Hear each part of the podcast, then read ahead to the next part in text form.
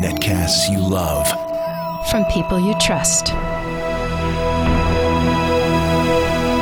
This is Twit. Bandwidth for All About Android is provided by CacheFly at C A C H E F L Y dot com. This episode of All About Android is brought to you by Squarespace.com, the fast and easy way to create a high quality website or blog. For a free trial and 10% off your new account for six months, go to Squarespace.com and use the offer code Android7.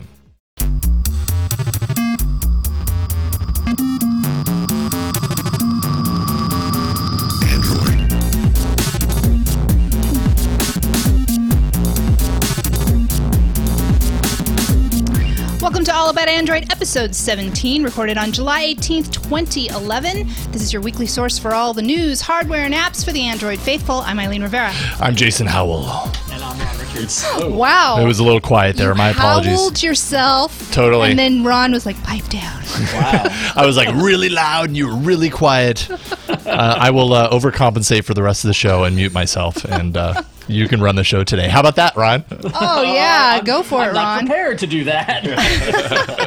Uh, well, this week we're going to be t- discussing HTC's patent loss. Jason has the new Toshiba Thrive in house. That's house. right. In the arena, we've got Find My Phone apps. And I've got a f- sob story to share and some success stories to share.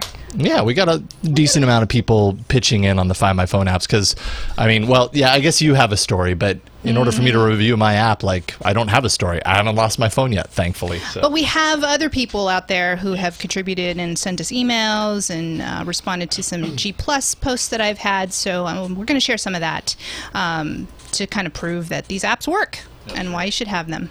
In fact, I kind of think you need them all, but whatever. Uh, All of them running concurrently. I'm just paranoid now because I've lost a phone. So now I'm like, oh, I need that app and this one and this it's one. the wor- we're gonna get into it later, but that's the worst feeling in the world. It absolutely. I once I once lost a cell phone in a cab in New York City. This is ten years ago. So Mm-hmm. before we had these apps that could help you find it, and it's just the word. It's like this horrifying pit of your stomach feeling that you've Oh, lost your phone for some reason. Absolutely. I was Yeah. sick for for days. Yeah, I for remember. months. Yeah, yeah, I remember that. It was awful. I'm over it Well, now, We'll talk more about it later. Yeah. But yeah, so All right. All right, well, let's do it. Let's jump right into uh, some news. Why not start there? That's what we normally do, right? Mm-hmm. That didn't go very well. hey, all right. So I can edit that. I'll go ahead and edit that.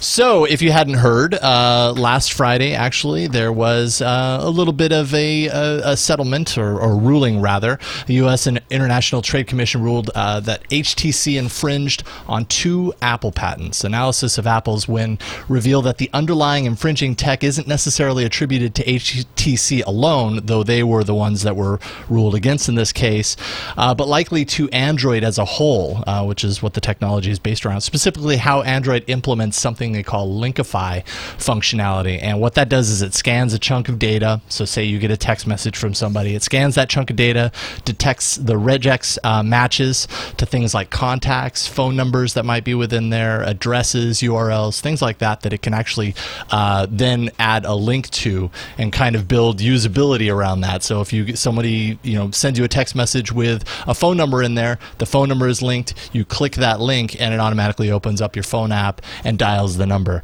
Uh, that is specific one of one of the main technologies that Apple won its patent uh, win on. So, joining us yet again to discuss the potential ramifications of the story is patent attorney and blogger at litigatingapple.com, Matt Macari. Thank you so much for coming back so quickly uh, to the show to talk to us about this.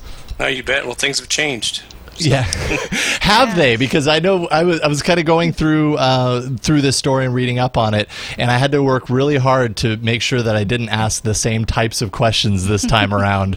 Uh, because I don't know, patent stories kind of seem to to carry with them the same uh, general implications. Uh, in this case, though, do you see this as being any more or less significant than the uh, than the Nortel auction story we talked about last week?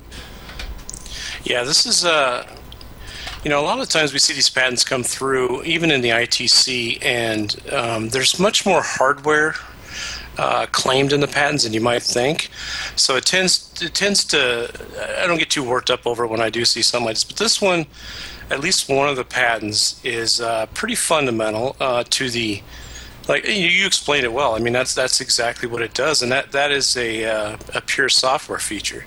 So so in many respects, uh, this is targeting more kind of the fundamental OS feature than it is uh, some of these other patents, which might have been a hybrid between software and hardware. So it does potentially affect Google indirectly through its OEMs.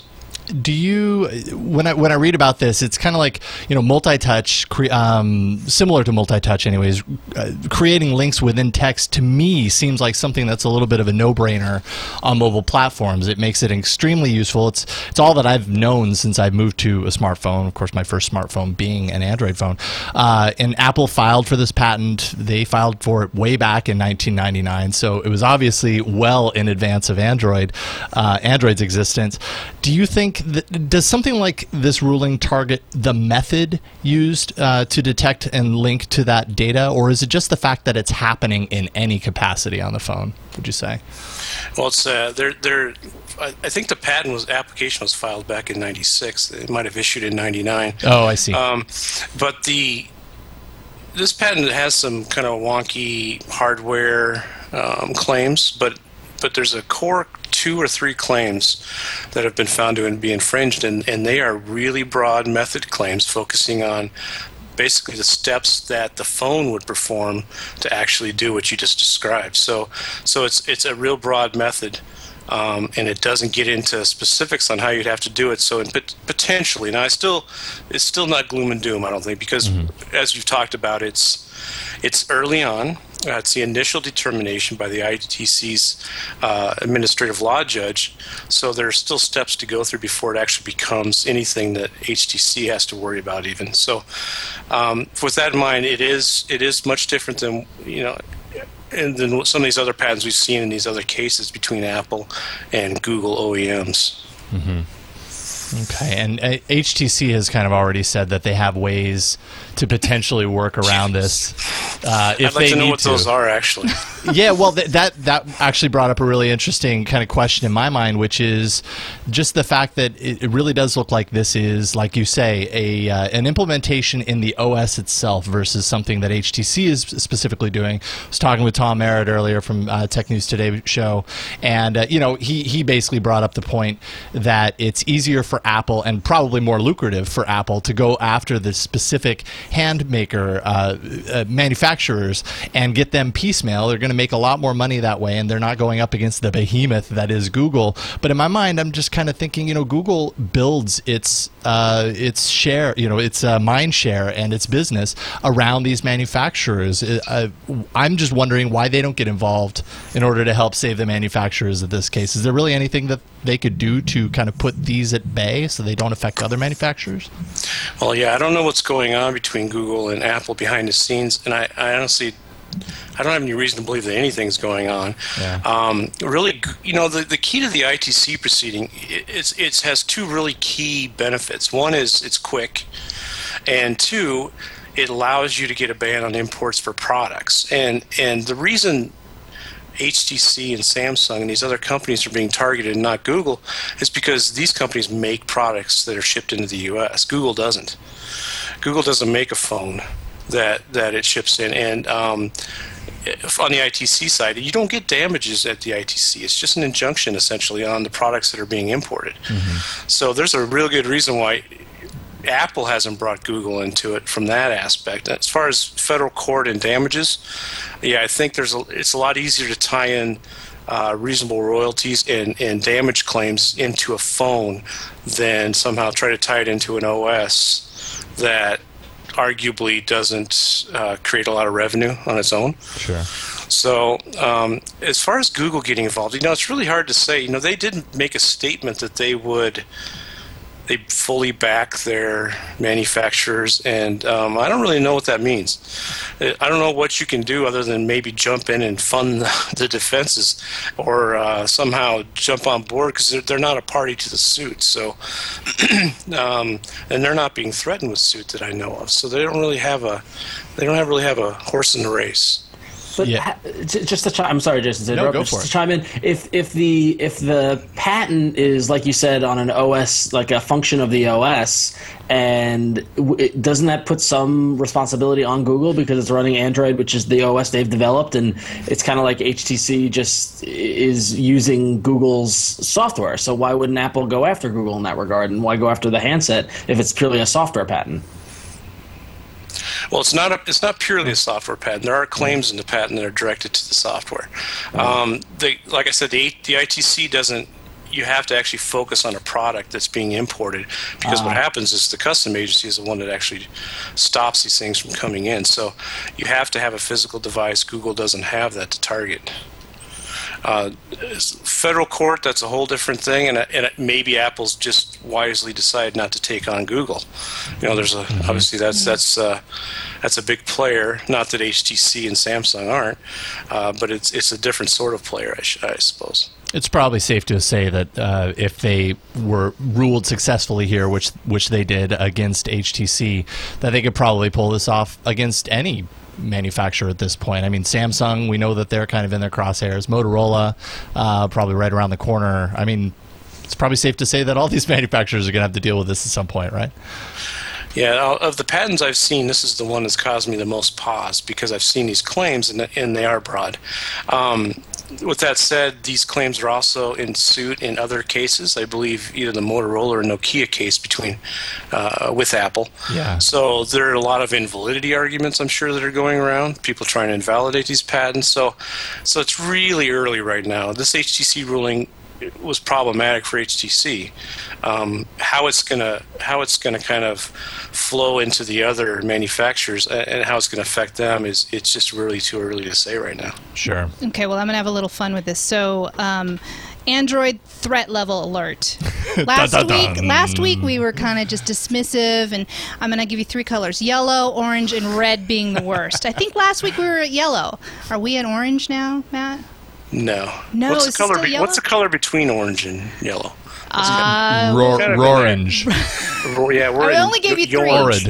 I was gonna go green, blue, yellow, orange, red. Give you five levels, but Yeah, I need more. I need more of You my need more levels? We need at Yeah. least 10 colors in 10 piece. colors. Yeah. Oh, I'll come back next time you're on the show. I'll have more colors. It's way too definitive for an attorney. I have to have. a little Ah, man. Right so on. you're gonna say in between. Yeah, it, it's it's higher than it was um, last week, but it, I still think it's way too early to, Okay. to get too too worried about it. Yeah, and we've got we've got some time. They're they're going to work their way through uh, the kind of negotiations, and and uh, so I'm, I'm sure we have at least a year before we start seeing the the instant ramifications of this. Well, we haven't even case. seen the ITC's uh, written ruling. I don't believe. I think it's been announced, but the actual formal written opinion that you'll get from the administrative law judge, Mm-hmm. I don't believe anybody's seen that yet. Okay. So, you know, there's a lot of things that be taken into consideration here, and one of which is what you guys talked about with that S3 purchase by um, by HTC. You know, the, the, the timing of that was pretty convenient. So, you know, there's there's some there's some discussion out there on the web of whether or not that's going to be some uh, be used as a tool by HTC to try to get a cross license with Apple. Sure. Sounds like it might.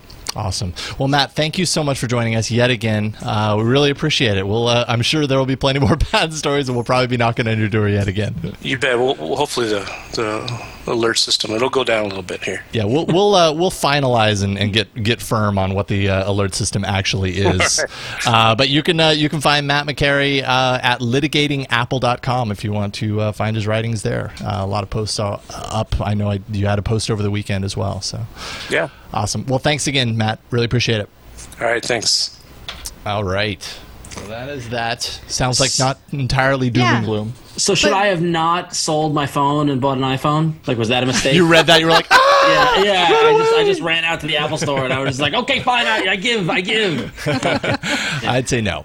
Don't Yeah. uh, don't succumb to peer pressure. The good thing is, uh, you could probably sell the iPhone and uh, get right back into Android. I'm pretty confident of that. I didn't actually buy an iPhone. I was kidding. Just, we're kidding, clear. everybody. Don't don't. Yeah. Anyways. All right. Hey, piggybacking Yeah, on totally the related. patent issue last week, um, uh, Google announced their uh, latest earnings report, and they beat the street estimates and had nine billion in revenue.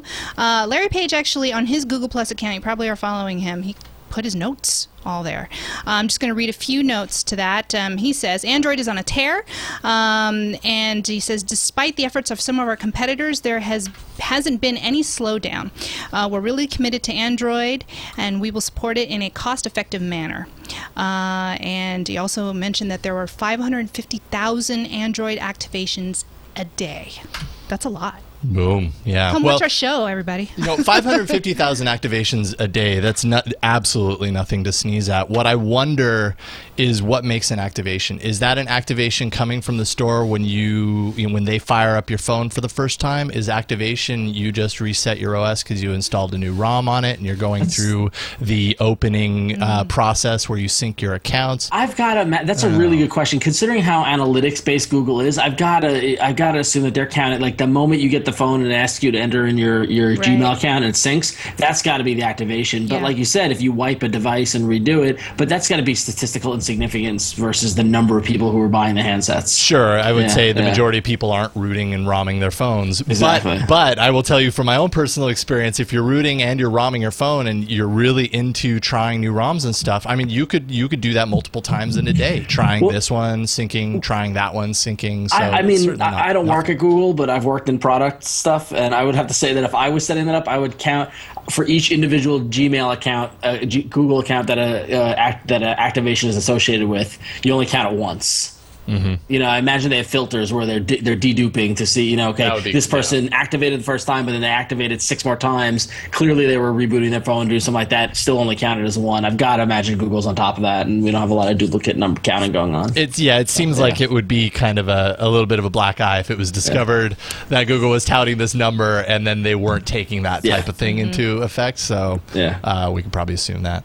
Uh, and then finally, uh, Android 3.2. Ron, you've got the details. Yeah, so Android 3.2 was released uh, this past Friday, um, and it includes um, some interesting kind of updates. Uh, optimizations around varying screen sizes, allowing uh, developers to better target the range of sizes on tablets, which is pretty cool. Um, it's got a fill screen mode for apps that aren't optimized for the larger screens, and so that way, if you've got a uh, application that was more phone optimized, you can make it fill to fill the entire screen, or you can zoom in so it looks right on a tablet. Basically, um, increasing the support of applications on the tablets as well. Um, also, they've uh, one thing that I'm pretty excited about is that uh, they've got media sync from the SD card that allows apps to pull in media directly from the removable SD card if you want to. Um, so you've got a removable storage, which is nice. Okay, Um, I, I guess I understand that. When I first read this, I was like, okay, so what is that like? What is a real world example of that? But I guess it's you've got an SD card filled with, With a- 16 gigs of, of your music library. You can bring that Bingo. along, pop it in, and have your music app. Loop You have an. SD SD card filled with movies, and you want Right. to swap out which ones you're going to watch, and then cool. your media player can play off the SD card, which is really really cool. Um, but yeah, so uh, Motorola said they're rolling out the, the updates to Xooms, and I actually just got uh, the update right before the show started. Oh, um, nice. And, and so the immediate thing I looked at was um, so this is an app, and I'm going to hold it up, and hopefully the reflection isn't too bad.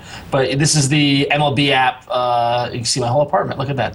Um, but so that's the MLB app, and um, that's the screen. You can customize it for your, the team you're interested in. So in this case, I'm looking at the the Mets, um, the Mets screen. There you go. And so down in the lower corner. Um, on the status bar, there's a little icon that's like four arrows that are kind of like zoom out, Mm-hmm. and you can tap that, and that allows you to choose stretch to fill screen or zoom to fill screen. And what I had when I pulled it, held it up now was the stretch to fill screen. That's what it originally did. But now that I can choose zoom to fill screen, it actually fills out much ah. wider. You see, and I can see the information oh, there. Oh, that looks So, yeah. That's great, Yeah. and it kind of scales it Yeah. up so the Yep.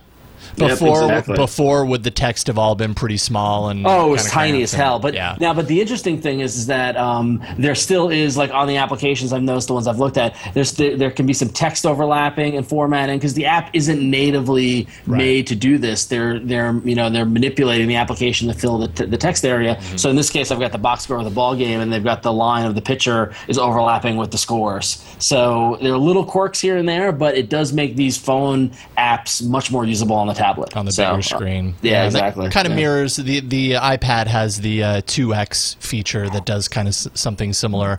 And I mean, really, for for Honeycomb in general, this just makes a, a whole bunch of apps that you could run, but maybe they weren't Yeah. as enjoyable to run on the tablet. Now it kind of makes them all fit. From what I understand, app makers don't have to make any changes to their apps if it's if it's a phone app for it to work in this way. I wonder with you, with you saying that there's some overlapping, if there's some uh, some kind of uh, adjustments that they can make there to avoid that.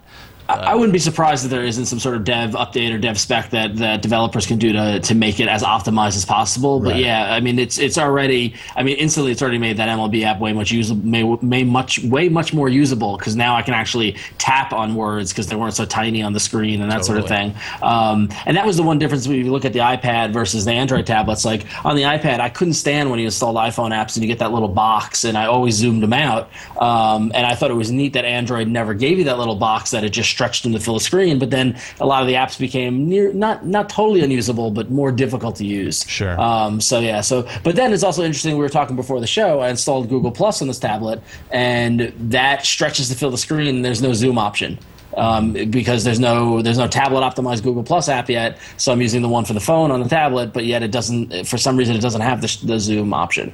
So Yeah, I wonder why that is. yeah, I think it's because considering it's such a new update, I think we'll see more updates to specific apps and people kind of falling in line and developers figuring out how to handle it. But it's a neat, it's a neat little adjustment. It's really easy to use, really easy to flip. Um, when you change the size, there's no lag. It just pops and it and it expands, and um, it's a pretty nice update. So. Nice. Awesome. Well, let's uh, get a couple of emails. We thought we'd uh, do some follow ups from last week. Uh, we definitely got a lot of feedback about things that we talked about last week. First up, uh, Cy Wizam wrote in to say, uh, looks like Google Voice has some answers for the spam telemarketer email from our July 11th show, which is actually pretty cool. This uh, blog post came through the day after the episode, and uh, essentially what they are doing is um, they are allowing you to go into the calls tab of Google Voice settings and check global spam filtering, and that will allow you to have numbers uh, fla- that are flagged as spam go directly to your spam folder without hitting your phone at all. So it can avoid kind of your recent calls list, which is what the emailer last week was was asking to do. So uh, it's as if they were listening to the show. Do you think? uh, probably not. Um, all right, I don't so know. There's been a couple of changes. I can't think of it right now, but you know, stuff has happened after our show, and Yeah, then we're like, the change happens. Like, hmm, were they listening to us? Oh, I know we were complaining about oh, I don't know, something about Android, whatever. And then Andy Rubin came out with something. I don't know. I like to think Oh maybe yeah, I someone's remember listening. that. Yeah, yeah, they were they were totally listening to us. Totally, totally. Yeah. Yeah. So, all right. Uh, next email actually uh, is from Brian, who wrote in following up on the whole uh, in-app purchases quandary. Um, if you have kids uh, using apps and being afraid to uh, make tons of purchases within the applications themselves, um, Brian points out there's an application uh, called App Protector Pro that's in the Android marketplace for $1.99, and basically it allows you to password protect in app purchases. Um, so basically, it's a great way to avoid uh, running up a big tab of buying, you know, virtual goods and things like that, while your five-year-old just hits all over the the application. Uh, so that's a good tip. And then um, apparently there was an app uh, that was called ZD Box. Yeah, I covered that This is the- on yeah. I think episode three, I believe. It was like an all-in-one utility app that also allowed you to protect password protect apps. So this is kind of like that feature uh, by itself, essentially. I can't be expected to remember every show. I know. well, it's okay. I'll remember my apps if you remember yours. Fair enough, fair enough. No, but it's nice to see that there there are options in there, and that that that that problem of tapping away and making purchases. There's a little bit of protection. So if you're worried about that, check out App Protector Pro or ZD Box, and that way you can avoid those uh, running up those charges. Cool. Okay, and then the uh, last email um, ref- is referring to our discussion on the Asus Transformer, uh, and It was like an overwhelming number of emails. yeah, I, I don't want to just credit Sean. There was many other listeners who said, "You guys, the Asus ePad Transformer." Is less than the iPad, Yeah. uh, and is not as expensive as what we were making it. Uh, well, what we were saying last week. So, we're correcting that right now. I like it Won't was not as expensive record. that we were making it out to be, as if we're trying to disparage the product or something. It's like no, I don't know. That was yeah. a bad, poor choice of words. But um, okay, I, so I there's will our go ahead and say it's it's hard to keep track of all the price uh, points of all the of devices out there. We got that one wrong. Sorry. Yeah, there are a lot of products we look at, all especially these tablets. There's like I feel like there's a new tablet every week, and I especially know. Asus, who puts out a lot of products out there, and so eh, it happens. It's okay. That said, I still want to try the ePad transformer. I would love to try the Yeah. ePad transformer. I mean, people that are that are a fan that have it, I mean, Yeah. they swear by it. It's Ab- just it's one of those tablets that I keep hearing people. Oh, they, yeah. they absolutely love the. we want to give it love. We just haven't tried it yet, but we will. Yeah. Eventually. We're, we'll get there We're one working of on these it. days. We'll get there. Hear All us, right. Asus. We're working on it. That's right. All right, well, let's uh, take a quick break and uh, thank our sponsor, Squarespace.com, the fast and easy way to create a high quality website or blog. If you haven't used Squarespace, uh, I think we all have a Squarespace uh, website yeah, at this you want point, to show right? my new one? I Oh, made sure. it What using it? the code Android7. Yes. What is this? Uh, it is eileentv.squarespace.com. that doesn't make any sense. Well, yeah, and it was really easy to, to set up. It took me no time, and I, I haven't spent a lot of time with it. I only have one post, and then I put my Twitter account on there. I'm going to add some more things on the uh, right uh, column there, but it's pretty simple. Uh, uh, Did I not get it? the right one? EileenTV.squarespace. Oh, that's so funny. I misspelled Squarespace and I got a link farm. I was like, whoa, you've got a. It's a Oh, pretty, no. pretty bad one, too, Interesting that has like all these. your site there. All right, I got it. I There got it it. is. Look, I put a picture. and It just said "Hello World" and. Feel free to comment. It's very easy, and I'll, you know, I think I'm gonna change up the header, gonna add more tabs, um, and have fun with this. So, um, and I'm going to uh, import my uh, WordPress uh, blog here, and I know I've already done that with another site, and it's really, really easy to do. Ron, what's your website?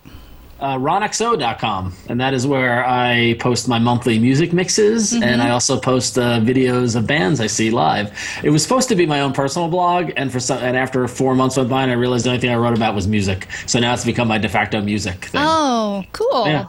There you go.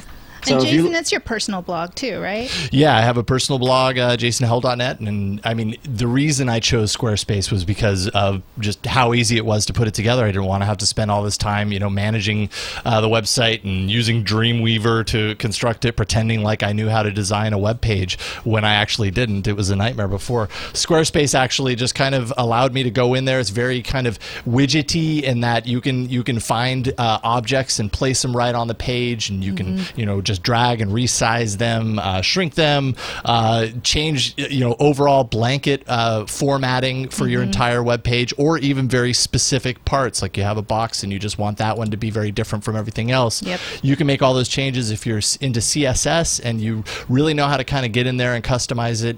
Uh, you can do that as well. It just makes everything really simple. It has all these uh, like social widgets like Twitter, um, and you can use those very creatively, either throw, showing your entire feed or taking your last one and featuring it. If you go to uh, sarahlane.com, she also has a uh, Squarespace uh, page, and using i believe the squarespace twitter widget she's done this really cool thing where there's a like a speech bubble coming from her mouth and her latest tweet appears in the speech bubble. And it just looks really slick. So squarespace kind of allows you to do a lot of really visual enhancements to the page as well as just being powerful Yeah. uh, so it's very cool. Uh, you can get a free trial if you go to squarespace.com and use the uh, offer code Android7. Uh, again, that's squarespace.com, offer code Android7. No credit card is needed. Just try it out. Start uh, building your website. Then, if you decide to purchase it, use that and you get six months, 10% off of your account. So, squarespace.com, use the offer code Android7 and uh, check out Squarespace. We all love it. I, I think it's a fantastic service, and I'm always stoked when I see it uh, come up on our screen as a sponsor. Yeah, like- thank you, Squarespace. that's right. All right, let's move on to hardware. So, speaking of tablets and how many tablets are there, this is one tablet that I'm looking forward to.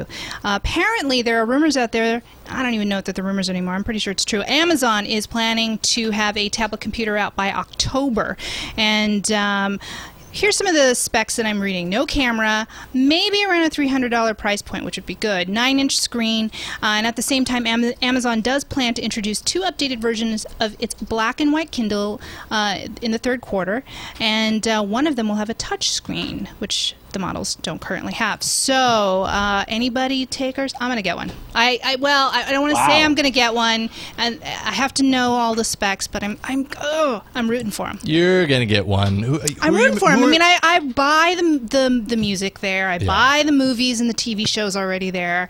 My media is going to be there, right? So they've got the library. Um, I, the camera thing. I know some people um, when I. Uh, Put a link out on G Plus about it. Some people are like, "Why do you need a camera?"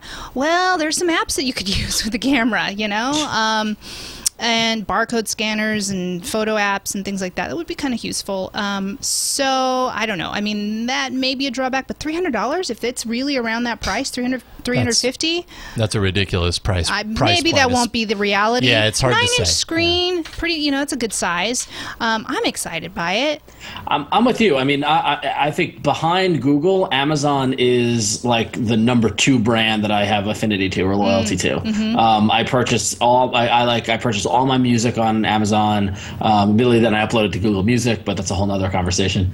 Um, uh, but you know, and I, I love what they. I love what they've done with uh, with digital. You know, making digital files available. Yep. The Kindle Kindle app is amazing. Um, and the only thing that's kept me from wanting a Kindle has just been the the I don't like e-ink and I don't like the the limited device. I want a device that's that's flexible. And you give me an Amazon device that's that's running Android, that's a tablet, I'm there. I mean, like I'm right there. Yeah, I think that you know, and no camera. Like I've yet to. I've cam. I've ta- you know tablets all over my apartment, and I haven't used the camera on one of them yet. Yeah. So I think I can live without the camera personally. Yeah. Eh, you know, it's just it's one of those things where all the other tablets have it. And so Eh, if you all the other tablets are jumping off the Brooklyn Bridge, would you? Oh, Ron. No, but but at three, I mean, so like so with a nine inch screen and a camera, like a, a front facing and rear facing camera, is that enough to add a hundred bucks to the price? I mean, does then then it, is it that much more? You know what I mean? Like all these trade offs we make in terms of specs affect the the the the actual price of itself. Absolutely. You know, like But I the, the Nook the Nook is two fifty is two hundred fifty dollars because it doesn't have a camera and it doesn't have a bunch of things that it's not as much of a processing power as the other tablets. I mean, you want you know these monster machines, they're gonna you're gonna cost money. So. Well, and I also have an eight megapixel camera on my phone, so you know, I'm, Right. I'm good to go. But uh, you know, I just like my options. That's all I'm saying. It'd be nice. It'd be nice if Google made Chrome from phone to tablet, like Yeah. because if you had, if you were like you were scanning a QR code or a barcode and you pulled up the page and you wanted to pull it up on your tablet, that'd be cool if you can route the cameras. Read. I'm sorry, now I'm going out there, but yeah. Oh, I'm sure there's going to be like Wi-Fi, wh- Yeah. whatever. Um, You, Ron, you bring up a really good point, though, is that uh, because when when I really think about what I've done with the Galaxy Tab, or what I really do with the the tablets that I've kind of had a chance to review. Speaking of, I'll talk about one in the sec in a second. Um, you're right. Like, do I ever take a picture? Tony, Tony, one of the ed- editors upstairs uh, the other day asked me how how well does your Galaxy Tab, you know, take pictures? And I'm like, I, I don't know. I've taken like three pictures with it. Like, I it's, think it it's not the killer perfect app. why why is it, it there's seems to be no use case for me to be carrying the tablet around with me and then taking pictures with it you know what I mean? I, I'm going to say because there's not a killer app for that camera, and when there is, then you're going to want one. No, That's but I don't I'm think so. saying. I Yeah, that's a good so. point. I go to I go to a lot of events that have people taking photos, whether they're comic conventions or tech conferences or things like that. There are people taking pictures all over the place. And I remember I saw somebody with an iPad 2 taking a picture, and it was the most awkward, like trying to hold it and get it the right angle, and like it was just like I, I was just sat, I just sat back and I watched it as these people tried to use the iPad to take a photo, and I was like, you know, this isn't a photo taking device. It's not.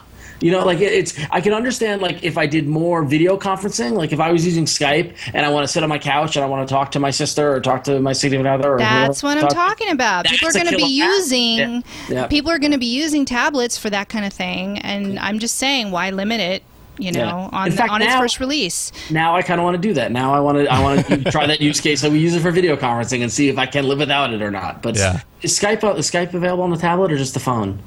Uh, good question i haven't used it on my tablet i haven't you haven't? Tried it. Well, now I, I don't think it Zoom, works on the tablet yet. Yeah, I don't- but I don't know. Mine's been dead. somebody for in a the chat room so- will tell us here Yeah. Now that we can zoom on the tablet, it seems like it would make sense. But anyway, yeah. But uh, I, I think you, Eileen, you're absolutely right. Is that there's no killer app for the camera where you haven't been like, aha, that's it. Even Yeah. I mean, admittedly, even on the iPad, maybe FaceTime is Oh, on the you can iPad. Skype using that though. I think. Yeah. Yeah. So, So- and FaceTime. So Yeah, FaceTime. I don't know. Um, just saying. good points on I, both sides I, I I think it would be be good to have one. Sure. That's all.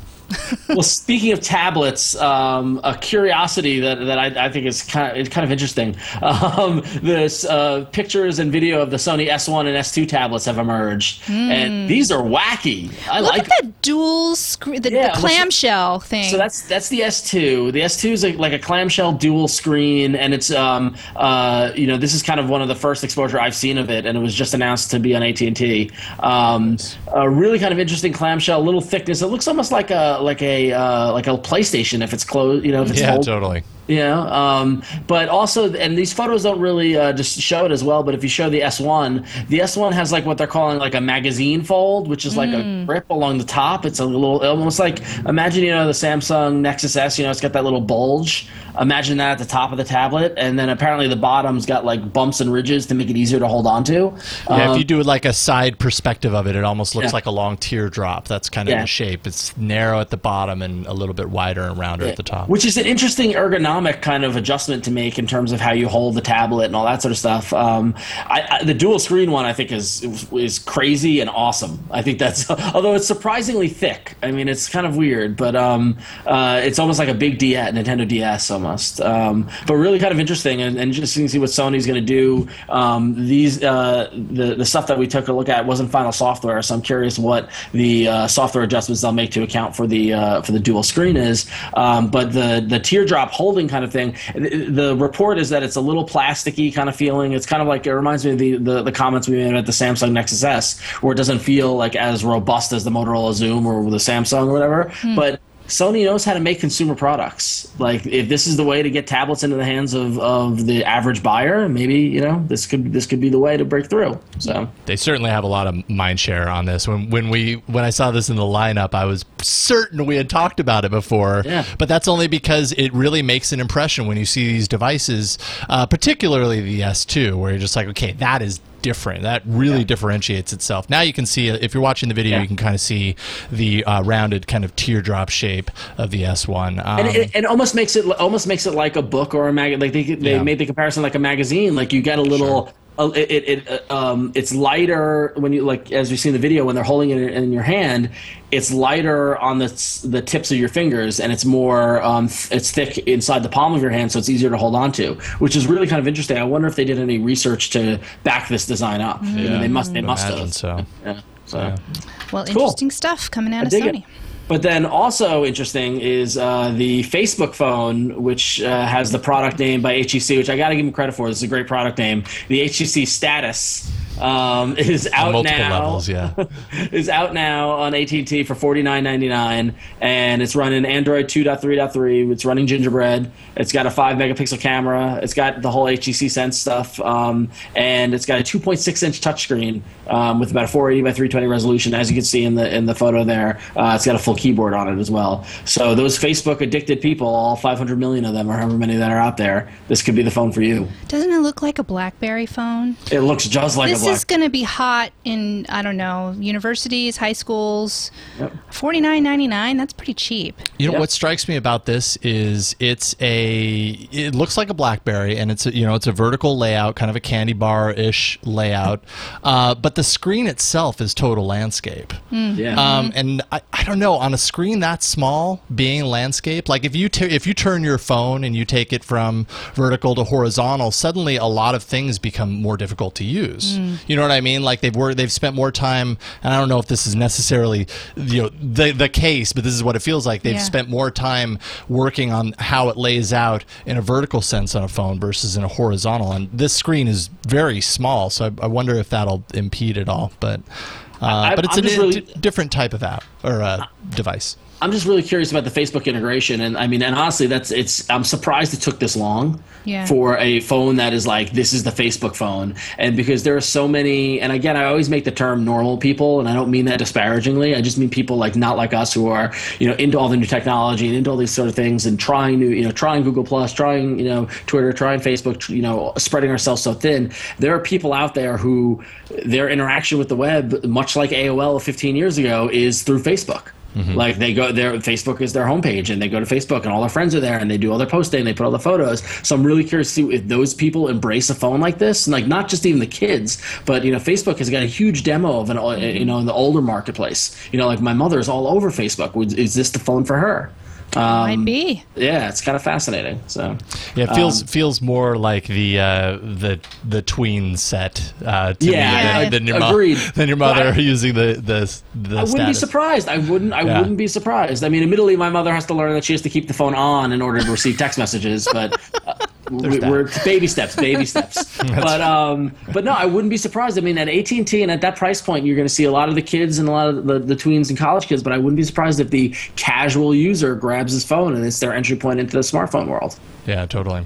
All right, well, and to round out the hardware, um, I had a little uh, little gift drop on my lap uh, last week, and it was such a surprise, but it was really cool to uh, get an email uh, uh, saying, "Hey, would you like to spend a little time with the Toshiba Thrive tablet?" Nice. And uh, that, I mean, it just recently released. It's just getting in the hands of people, and uh, so I actually have it right here.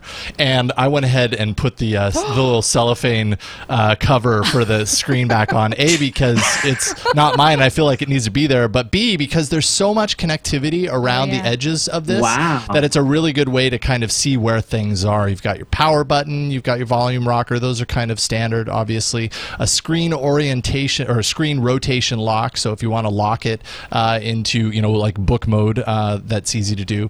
A back cover lock, uh, so you can remove the battery. S- a full size SD card slot, which uh, here it's up at the top, and that's Full like size? full, yeah, full size SD. It's not a mini SD, uh, which is a pretty cool feature of this. Like you were saying earlier, Ron, you know, removable media could go in there uh, very easily. You could do a lot with that.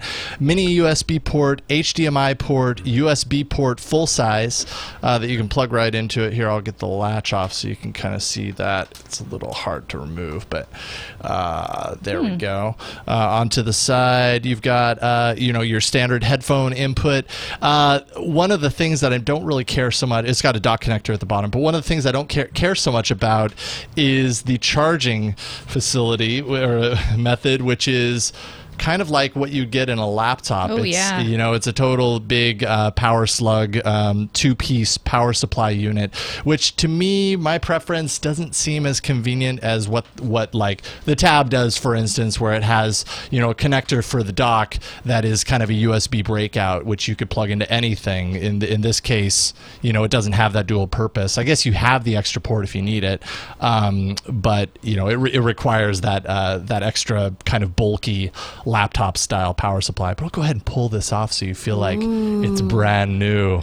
Take a look at that. And the power supply, the power button up here. Uh, at the top, there's uh, these li- uh, these light readouts on the top. One is power, one is battery. Uh, so you know when you're running out of battery, you get an indicator, and one is kind of the antennas that you're running.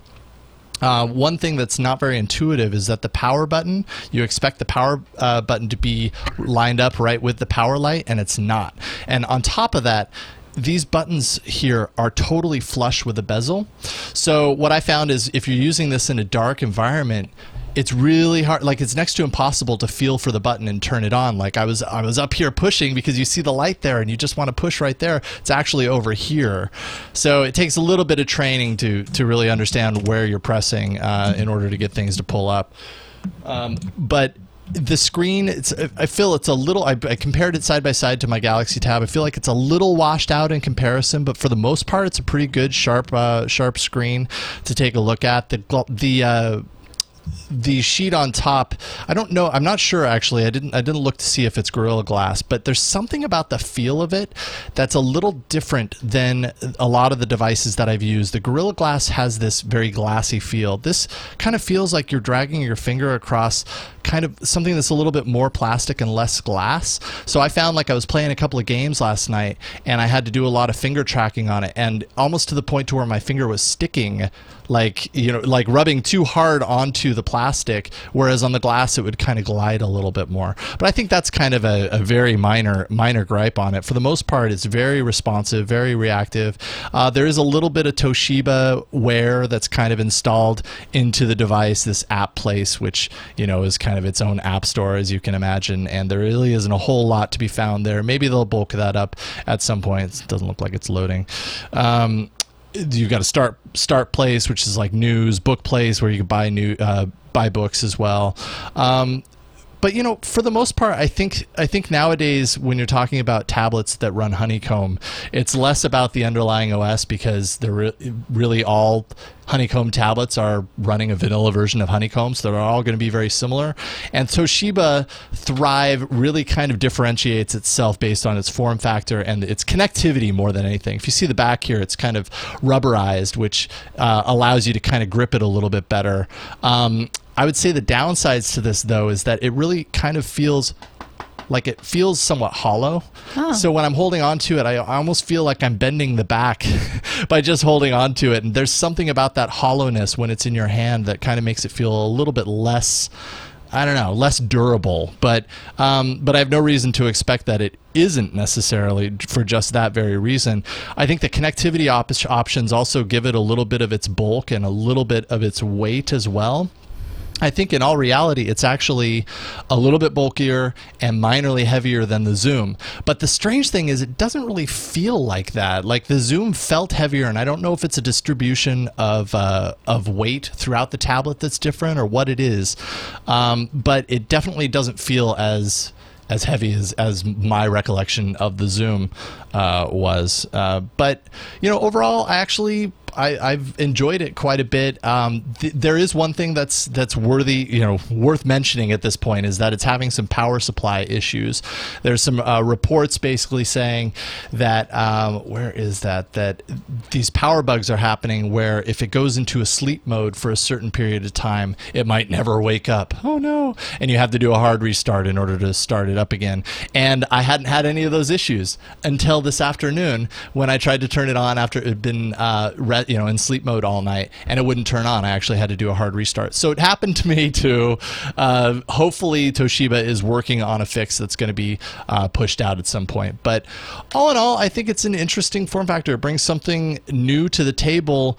Um, I like the thinner tablets personally, so I like it to be a little bit uh, lighter and uh, and everything. But if you uh, check out the show notes at twit.tv slash AAA, you'll see a whole post that that I put into Google Plus and uh, just a number of supporters and people that you know got it and love it, people that got it that don't you know and don't really care for it as much, and kind of what their reasoning is around that. And uh, I think it's it's a worth reading through if you're considering the Toshiba Thrive. And uh, I I don't know, Eileen, should I pass this your way so you can kind of get get to play with Well, it? um, I would love to play with it, but I'm going to be gone this Oh, week. right, Comic-Con. Um, can I play with it next week? When do we have to return it? That's a good question. I, I don't know. I would love to play. With it. I haven't it, heard anything on either side, so Okay. we'll just go ahead and say yeah, sure. And if- Okay, cool. I'll play with it next week. Yay! Thank you, Jason. absolutely. I'm excited. So that's Toshiba Thrive. Uh, check it out. I guess I should mention the de- the specifics real quick.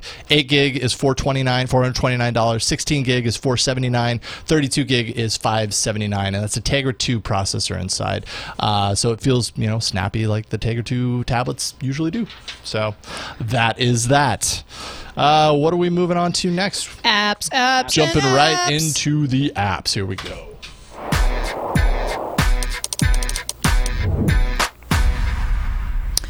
Okay, well, first up, um, the big announcement last week. Well, one of the big announcements. Spotify has launched in the U.S., so those of us here on this side of the world can finally try it. And uh, there are three tiers. There's free, there's an unlimited plan for $4.99, and premium music $9.99, which gets you the app. And that's what I'm going to show you today.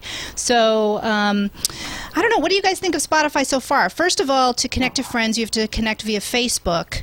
Um, and, uh, you know, I, I've played a little bit with it. I'm a big Rdio fan, and I've been using Rdio for the last six months. Um, it's hard for me to think about switching. I just, you know, I need that killer thing that'll say, oh, I'm going to switch. Um, uh, and uh, the music quality on uh, Spotify is great. Uh, you can scrobble to Last FM. Um, it does eat up a lot of data when you're streaming, so be careful.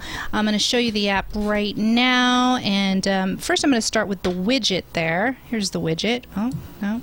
Okay. And then I'm going to just open that up. And the first thing that you're going to see on the home page um, is your inbox, your library. I, now, I, I will say that I haven't played with this that much. I only launched, um, or I only bought the premium uh, service the other day.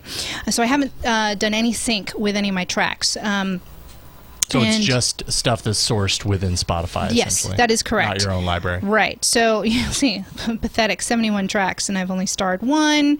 There's my local music here, and I have some playlists. What's really cool is you can edit your playlist on the go on your on your um, on your site. Now here, if I go to my summer 2011 um, playlist, and I see, oh, why is this not? Um, it's it's not highlighted because it's a Beatles track, and I need to. They don't have uh, Beatles on their uh, library. That's I, iTunes Apple only. So it matched that track from your library and did, and, and- said, "Well, we can't match this to anything in our library. You'll have to add it manually." Exactly. So I have to actually manually sync my device and put that song on my device in order for it to play on the Spotify app.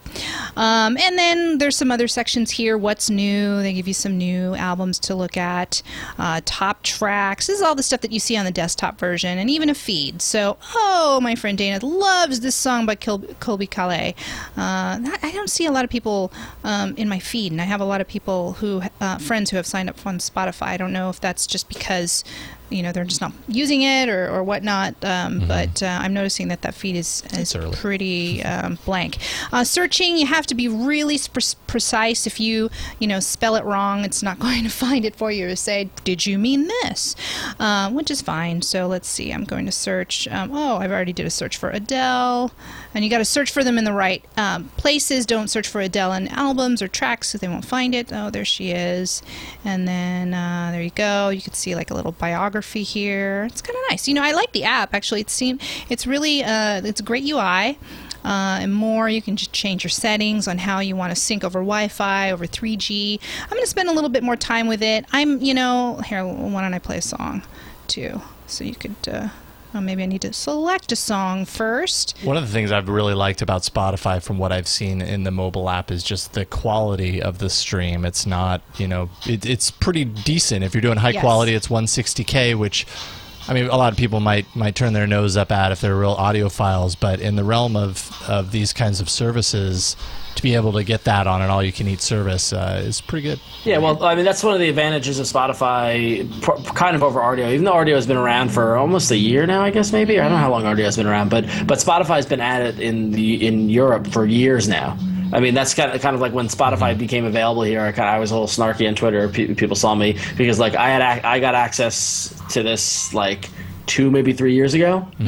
Like maybe like 08 09 maybe. And like because i wanted to check it out because i was into music. And so i kind of saw it and i shrugged. I'm like okay cool. And then you know and then i never really actively used it even though i had an ac- I, you're not supposed to. I should uh, hypothetically i had an account that worked over here.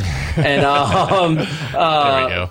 But yeah, and so and and the thing is, it's the same. It's the same argument that, or the same discussion I think that we make with something like Rdio or now Spotify versus something like you know Amazon Cloud or Google Music or local music. Is that you know like the app is really cool. It's got some cool social functions. Um, I do like the fact that Spotify the app scrobbles to Last FM, which seems like none of them do, which is not a surprise because Last FM is a British is based in the UK and so Spotify's or Spotify's Europe, so they, there's some synergy there. But um, and you know, again, it comes down to you're limited unless you sync your local music. You're limited by what's in their library, and if you can find holes, then it's not going to be the, the end all solution that you need or that you want. You know, so Really, my only criticism is I like to use Rdio for music discovery, and I don't think the music Yep. discovery on Spotify is good at all. I mean, usually when you go to an artist, it'll say, "Oh, these are similar artists," and there's a recommendation tab and all of that stuff. When you go to an artist, it doesn't send you somewhere else that is someone similar or anything on Spotify yet. I'm not saying that that won't happen, and I think in um, uh, Europe uh, they have the radio function, so Yep. you could discover. So we don't have that here in the U.S. right. There's a whole bunch of things like I haven't looked at the whether the app supports it or not, but I know also they have like collaborative playlists, so you can like set Oh, up there's a no collaborative playlist here. No. So I mean, like there, there's stuff that there's stuff in the desktop app that shows you the true power of what Spotify has, and whether or not it get it trickles down to the to the to the Android app, uh, it will remain to be seen. I can only assume eventually they will. Um, that was one of the cool cool things about Spotify was the radio is the radio aspect and the social aspect of it that you can you know share playlists and publish them and things like that, and which Rdio has as well. But I think Spotify edges that out a little bit. Um, but uh, yeah, I mean, it's but it's still you know, it's the thing is it's interesting because everyone's like, oh, Spotify, Spotify, and it's it's a fully baked product. It's been around for years. It just happens to be now that they're finally made it available in the U.S. This, this is no different than, and I'm sure a lot of our international uh, viewers or listeners will point out that yeah, we've had this for a while. You Yeah. know, so yeah. Anyways, it's available here, and you know, just wanted to show off the app for those of you who were interested. Cool. All right. All right. And finally, I'll get to this real quick because there isn't a whole lot to say about it. But uh, if you have heard, there is a new uh, Android market that has been released and uh, a new so version cool. of the Android market. Here, I'll Yeah. launch it really quick. Um, the main thing to know here is that they officially announced the new version, uh, but it is they say it's rolling out in coming weeks. But there is a way to actually get the app right now if you want. I have a link to a Droid Life article actually here in the. Uh, in the show notes, but I'll put up on the screen that you can update right now to 3.0.26 version of the Android market. And I mean, it's just they've they've completely redesigned the look and feel of it. It almost has a Windows Phone 7 tiles uh, look to It it. does. Although I don't know if similar. yeah, I don't know if they meant to do that or not, or, or what the decisions were around that. But I don't mind it at all. I mean, it's it's super intuitive. It's relatively fast. Everything for the most part works the same as far as search is concerned and all that kind of stuff. But uh, it just looks a lot better, and uh, they've they've really format formed this more around kind of discovery. Uh, again, you know, like top grossing is a column in here, top new paid, top new free. A lot of those changes that they brought the web-based version of the market, they've rolled into uh, the phone app itself. I guess the big the bigger question is, does this mean that I'm going to use the phone app more than I did before? I don't know. I'll still probably use it when I think to use it, and I don't have access to the desktop. But for me, the desktop version is by far and away the best way to search the Android market. It's just so easy. it's the kind of thing that you use when you have to, and it just Yeah. it's when it's a nice app, then it's that much better. You know, like it's kind of funny because when this came out, I was looking at the previous incarnations of it, and when the first Android Marketplace came out, it's just amazing to see how far it's gone even before this release. Um, so yeah, I mean, it's just when you're out on the road and you don't you can't get access to the desktop, you're gonna have to use it. So if it's a little better, then that's great. All Excellent. right. Well, should we uh, just go right to the arena? I think it's time. yeah. It's it's time to jump into the arena and see what it has in store. To enter, one lives. Android Arena. Last week, just a real quick, we talked about what was it? It was batteries. saving apps. That's right, battery saving apps. You guys didn't like that so much. well, Well, some of you didn't, some of you didn't. There were some success stories with people using some of our apps. Well, Totally. mainly yours, Jason. Oh, okay. Well, that would uh, that would bear true actually if you look at the vote, Yes. uh, the poll from last week. Battery saving apps, your favorite. Juice Defender wins with 54%. Green Power in second place at 18%, and BatteryFu with 6%. I I keep drawing the stinkers, man. What's up with that? I don't know, Ron. I'm sorry. Yeah, and I don't think I'm not, and I know I'm not going to win this week either. So it's Are you sure? I'm positive. I'm positive. Oh, I don't know about that. I know a lot of people that use yours. Yeah, Uh, oh, and I got some pity votes, so thank you everybody for Green Power pity votes.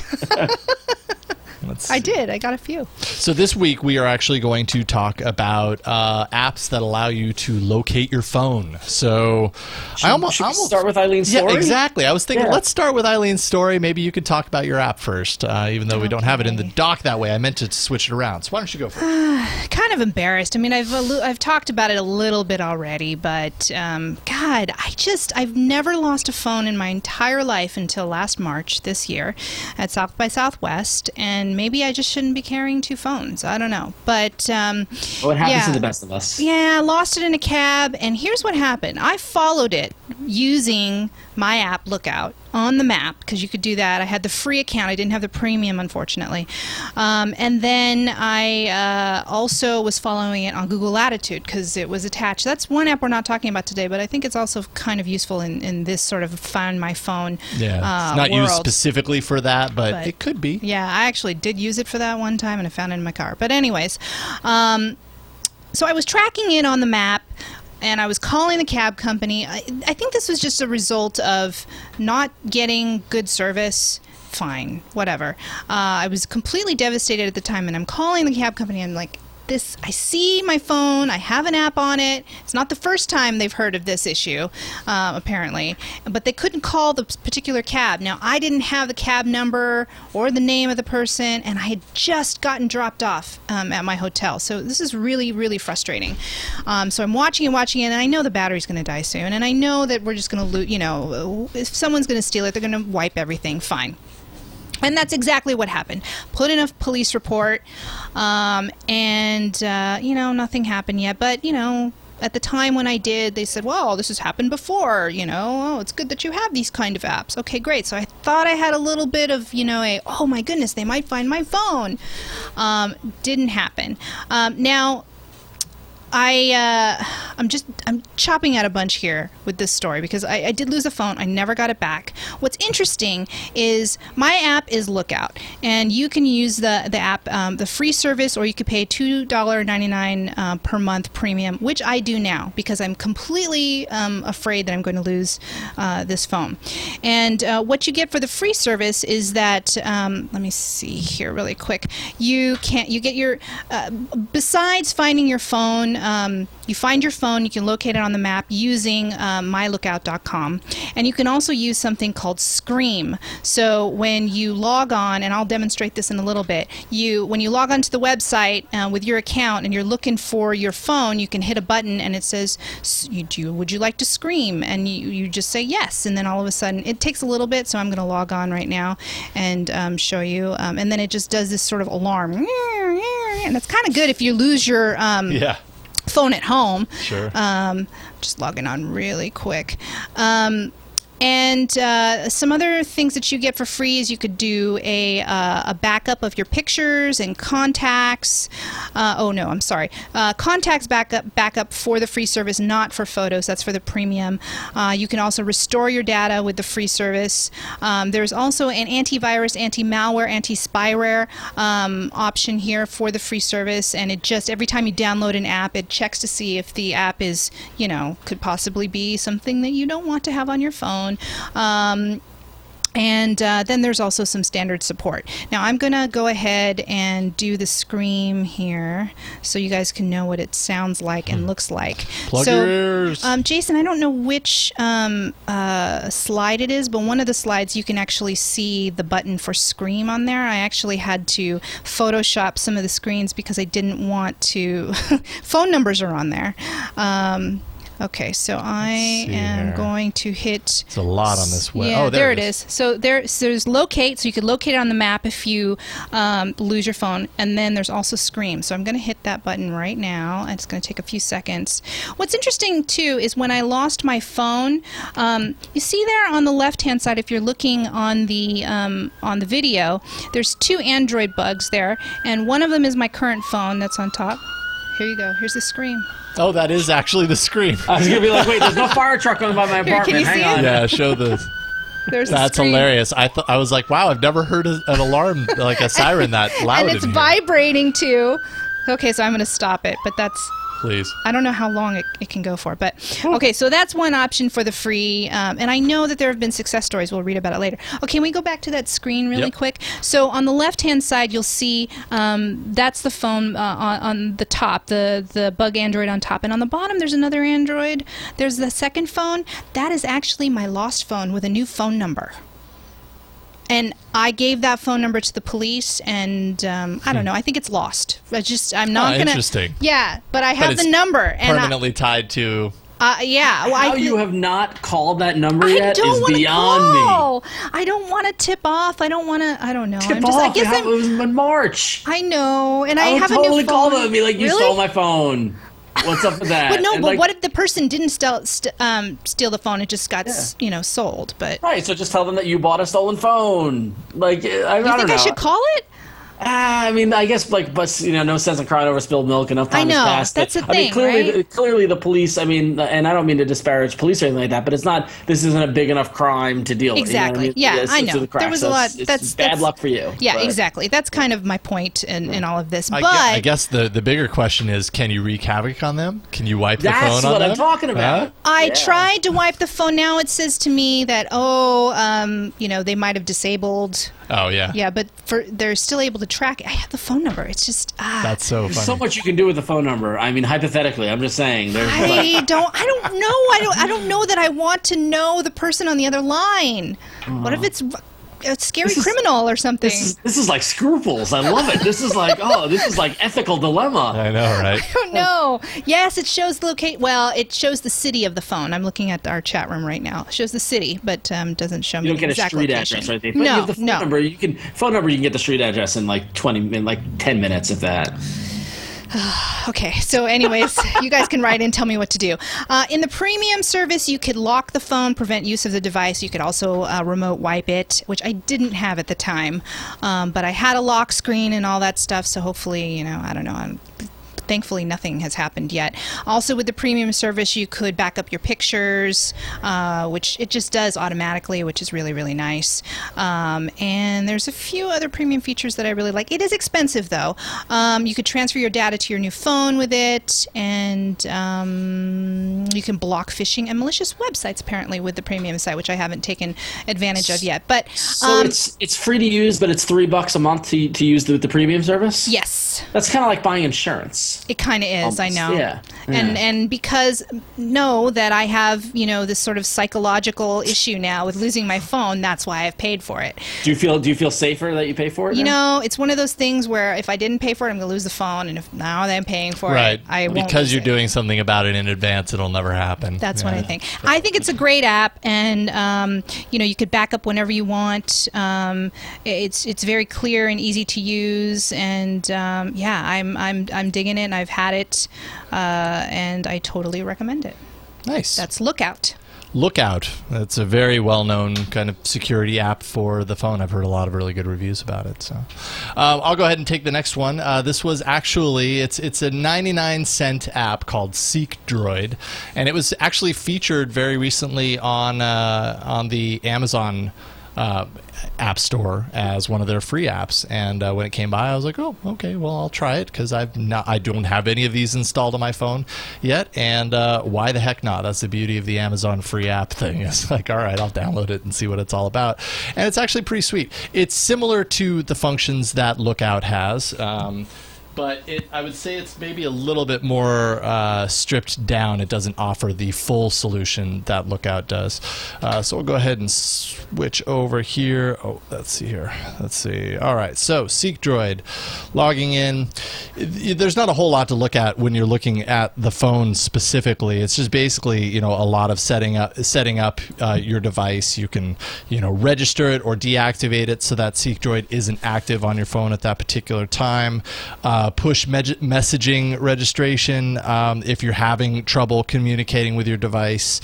Um, you can enable things like uh, wiping the phone from seekdroid.com. They have a website that you can log into and control uh, all of these wipe functions and, and location functions. But before your phone is taken, it's good for you to go in here and, and make these settings. You know, set your password that's used to access uh, seekdroid.com. Uh, enable the things that you want to have control over wiping. Do you want it to wipe just your phone but leave the SD card alone? Do you want it to wipe the SD card, leave your phone alone, or do you want it to just wipe everything? Uh, call history settings. This I actually think is really cool.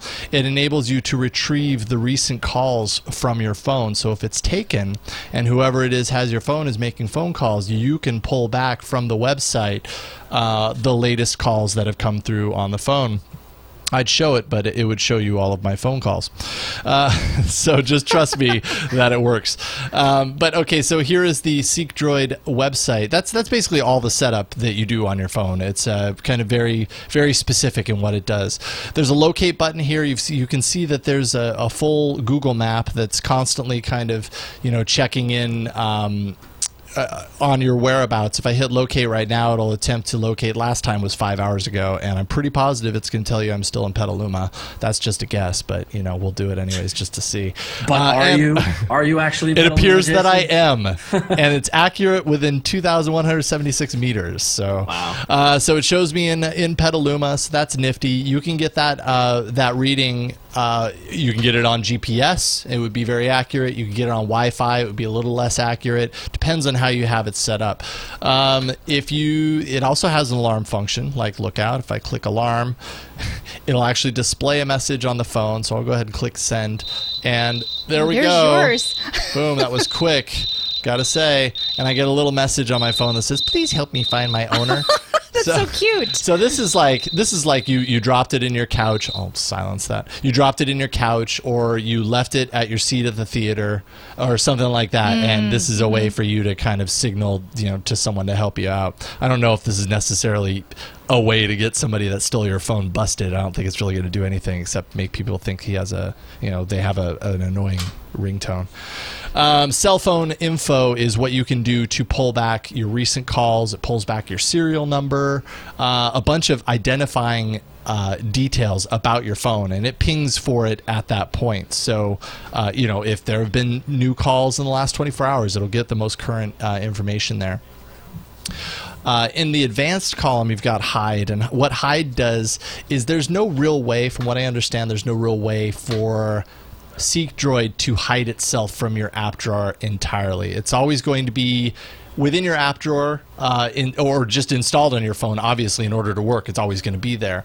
But what they can do is they can kind of hide it from you. So uh, from what i understand if you go into the market if let's say i stole this phone and i go into the market and i notice that SeekDroid is on there and i try and uninstall it it's going to look like it uninstalled. But what's ha- actually happened is SeekDroid has done whatever its magic is to hide the app so it's still running but it's not actually uh, there. It looks like you've completed an uninstall when in fact you haven't. So that's kind of nifty. Uh, there's a lock feature of course that you can click uh, to lock the phone up and you know I, I think when you click that oh no it's locked. Uh, it- no it's, it's okay. Uh, but you enter you know a lock code you confirm it and then i would be the only one that would know that code. In a perfect world i'd finally retrieve my phone and actually be able to unlock it. And then finally there's your wipe option and this ties directly into how you have the phone set up uh, you know whether you want it to wipe everything or just your phone or just your SD card. Um, so it's a little bit, like I said, a little bit more stripped down. Um, one thing that I that I learned through this experience, and it's detailed in their FAQ, and actually makes a lot of sense. Actually, in a strange way, ties into last week's episode about battery management. And I was looking for a way to remotely activate GPS because I was thinking I don't keep GPS on my phone uh, on on my phone because in my mind I'm saving battery life. Um, so I wanted a way through this website to say activate GPS so that I get a more specific location in the tracking feature. And apparently that's an option that SeekDroid used to have. It doesn't have it anymore because in 2.3.3, I believe it is, Google removed the ability for app makers to do that because they're dispelling the myth. And I totally fell for it. And I think I even said it on last week's episode that when you hit the GPS button on your your power widget or in your settings, here I'll show you. So when you hit this GPS button, you're not actually turning on an antenna. It's not actually consuming any more battery power from your device than if it's on or off. All it's doing is setting a permission for apps that can then use that permission to determine whether they activate uh, services that use that GPS antenna or not. So it's not But that, that, to- but that still affects your battery, though. well, it does, but it, Yeah. but it changes how you use that button. If you're very specific about the apps that you have installed, and you know that you have apps that aren't going to just you know up and, and take that GPS signal all the time every 15 minutes to do it, then you know maybe maybe you don't have to have that deactivated. Because I got to tell you, it's really nice when you open navigation to just have GPS working for you when you need I- it. You know. and, and that, that's the, I mean it's funny because I, I read up the same thing about my app, which I'm going to talk about in a second. I found the same thing that you couldn't enable or disable GPS, and I did this exact same research you found. Uh-huh. And but the thing is that like in part probably it's because I have location turned on in the Twitter app, and that's probably the culprit. Um, but I've noticed a distinct difference in my battery life when I turn GPS off. Yeah. because of it, and understanding that it's not a physical turning on or off of the broadcast, but it's the limiting the access to the GPS signal because they're never GPS sig- signals are always on on cell phones, even non-smartphones. They're, they're just always on. Um, but yeah, so it's an important distinction to make. But it's kind of mind blowing when you when you sit down and think about it. You're like, oh right. So you're right. It's much more on the app level. So Totally, totally. Yeah. Uh, that's really it. Again, that that app is uh, Seek Droid, and uh, I, you know, I think for ninety nine cents. Uh, it's it's ridiculously inexpensive. You're not paying a monthly fee for it, and it's doing some really basic, useful features for finding your phone, which is what this is all about. So uh, I'm totally going to keep it installed. I don't I don't feel like there's any reason for me to remove it. I like the, the peace of mind, like you said. So uh, yeah, that's it. Seek Droid. I'm going to put that on my. No, I actually have it already.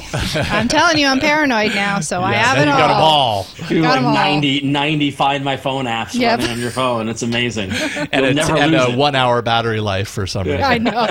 All right, Ron, what's your app? All right, so um, so I pulled. Uh, admittedly, my disclaimer is I'm I'm very busy because I'm prepping for Comic Con. So Oh man, here come the excuses. so that said, um, when, we, when we were doing this, I just asked Jason and Eileen, I'm like, what app do you want me to do? And they said, do Where's My Droid? We've got a lot of feedback for it. So I looked into Where's My Droid. Normally, I would have preferred to do a little more research and find the app that I felt was right for me. Um, but that said, Where's My Droid had a pretty good pedigree. I mean, it's got over 55,000 ratings. It's got over between 5 million and 10 million installs. And if you look at all the comments, everybody speaks glowingly of it. It's got a 4.7 in the marketplace. And I think I know why. It's because people who have installed this app never try anything else. And Whoa. they don't know what they're- don't know what they're missing out on because I was terribly unimpressed by Where's My Drug. um, essentially, what it is is that um, it's it's it's a clever application. Um, it- just so you know, there's no. It doesn't look like there's any company behind it. It looks like one of those developer project applications where a dude wrote it and has got people supporting it. They're donating it. Um, one thing I actually found really annoying was that when you load the app the first time, um, there Yes. comes up with a message from our partners, mm-hmm. and like it's kind of a push to like you know like it's basically it's he's making money that way. It's ad supported, but it was kind of like, and I don't know why it's not happening on your phone, but it Yeah, no, I, phone I. I think I Yeah. know thanks it, and it officially went away. But and I, I, think saw once you know thanks it, it goes away. But I was like, oh, that's kind of skeevy. But anyway, but so the way it works is that it's it's um, you set up a various you set up different um, words or like passwords on your phone for different functions. So you can set up a word for um, finding your phone. You set up a word for GPS location. Uh, you set up a password to protect it from un- unauthorized app changes, um, and then you can utilize that word to track the phone. So, for example, if I lost my phone and I know my password is goldfish, if I text my phone from any other phone with that word, it will make the phone ring, so you can find it. So if you lose in your apartment, it's that sort of thing. Ah, I um, if I have another word set up, and the, by the way, these aren't the words I'm using on my phone, so don't get clever or anything like that. Um, but if you know, but if, if I use the word tablet to text to my phone and it will then send a text back to the phone that you sent the text from with your GPS location if GPS is turned on. If GPS is not turned on, it'll give you the approximate location based on the cell coverage, that sort of thing. Um, so that's kind of interesting. But it'll also send you not only just the lat long uh, of your GPS location, but it'll send you a link to Google Maps, um, so that so you can find your phone that way. Um, you don't need to use it just by text messaging. You can set up to uh, have it respond by email. So you can set it up so that you can email your phone, which is essentially sending a text message from email to your phone with your password, and then it will send back the response. Um, so it's a very simple, almost binary kind of aspect of doing it. It's like I'm sending this word, give me back a response. I'm, you know, like okay, I'm setting the password to make the phone ring. Okay, the phone rings. I'm setting the password to get the GPS location. Okay, I got the GPS location. Um, there is some beta, uh, beta functionality in the application right now to protect your SIM card, which is interesting. So that's pretty good for stolen phones in terms of people not being able to use your stuff. But again, it's in beta and it's not really. I didn't get a chance to fully test it. But beyond that, I was completely nonplussed because it admittedly it does what it says it does. In that I can, if I lost my phone, I can send that text message, it'll make it ring, and then I can find it. Or if I lost my phone and I send the send the text message to get the GPS location, I'll know where it is. But I, I for me, for what I want in one of these applications, I want what you guys had, and I want a hmm. nice little screen interface. I want a map. I want to drill down. I want to be able to control things from the application. And this is just purely looks like a hobbyist kind of project. Um, it does what it promises to do, and so I can't knock it that way. If I had to rate it, I'd I'd probably rate it four stars because it, it's it's not not del- it's not not delivering on its promise, but it just doesn't do it in any elegant manner or form at all.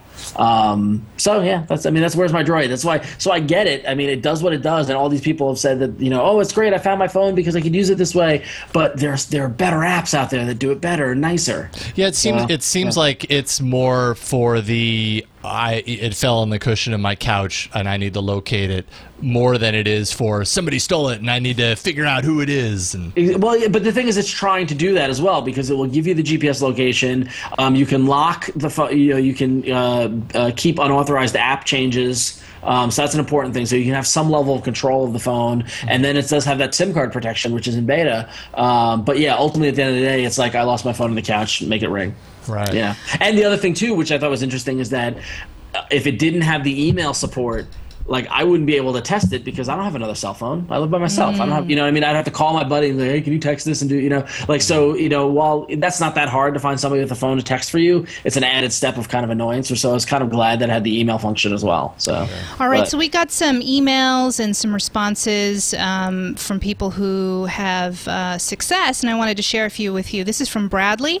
I'm a retired. Uh, I'm retired from Peoria, um, Arizona, and about two years ago, after 27 years, uh, but stayed on as a reserve officer, I have recovered two stolen vehicles in the last four months, where the Android phone with the appropriate app had been left in the car.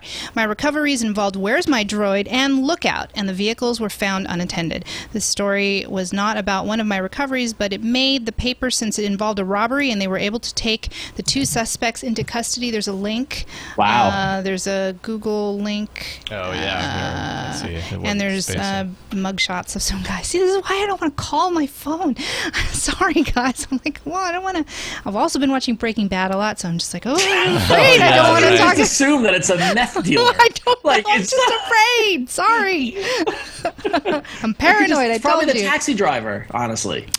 Uh, but Yeah, anyways, right. pe- pe- Yeah. people used GPS tracking to locate the woman's cell phone, which was still in the car. 17 minutes later, officers found these guys with a stolen vehicle. The woman had an Android smartphone with an application called Lookout. The application, you know what that is. I showed it off to you. Both men were arrested on suspicion of armed robbery. Now, that's one uh, uh, email that we got. And here's another one from Rich. Hey guys, great show. I have had Where's My Droid Lookout and Seek Droid. When using Juice Defender or the like, Seek Droid has a clear advantage in that it waits more than three minutes. Yes, after five tries, Lookout finally located my phone. The issue is if.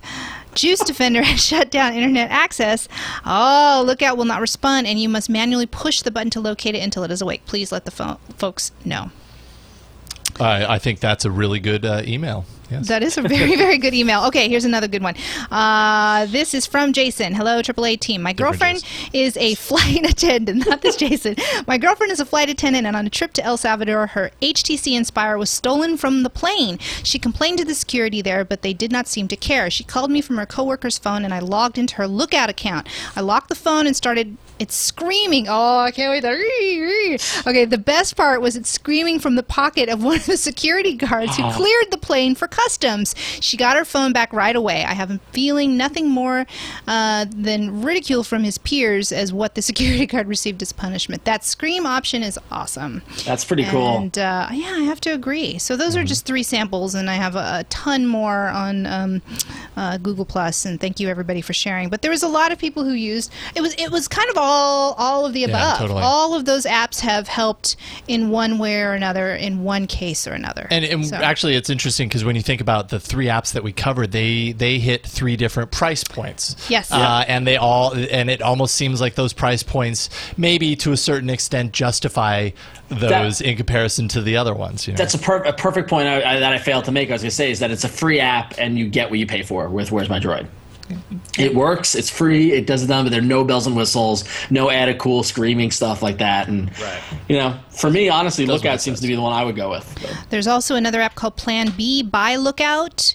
Um, and you can install it remotely from the web Android market. Um, I haven't used it myself, but I know that that's out there for. for the, I, I don't know. I'm not that I'm going to download every single app, but I, you know, I've got these. you here. might you might just Eileen. I'm so You down you're you're addicted to apps. I know. I know, and then I'm just going to have all the Find My iPhone apps. That's right. All right. Well, so th- those are the uh, locate my phone apps that we have on on tap today. Uh, you can vote as you can every week. Uh, go to let's see here. It's poll.cm slash one one nine. poll.cm slash 119 and let us know which is your favorite. Lookout, Seek Droid, or Where's My Droid? And uh, yeah, just let us know. And, and, you know, you could feel free and, and send us an email to aaa at twit.tv and let us know if you have any stories to kind of coincide with these apps. It sounds like sounds like any stories like coinciding with this particular type of app probably be pretty interesting. Yeah, yeah, I totally agree. And, and, you know, it's just you got to activate now. Don't just download. You got to activate them and use them. You know, totally. so Now, I'm warning you guys. I'm coming on strong in August with these with this whole polling thing. we're gonna we're gonna have apps that I can definitively win at least one week in August. Well, I'll tell you one week that you're not going to be coming on strong. True. That's next week True. because Ron will be out. Yeah, uh, so. Eileen and I we're we're going to do a, a games week. Maybe cover a couple of Yay, games, each, one or two games, something like that. Because you know we can't talk as long about games, but maybe just kind of feature some games that we're playing and uh, see what you think about that. So if you have any cool games that you're liking, send us an email aaa at twit.tv as always, uh, or leave us a voicemail 347 show aaa.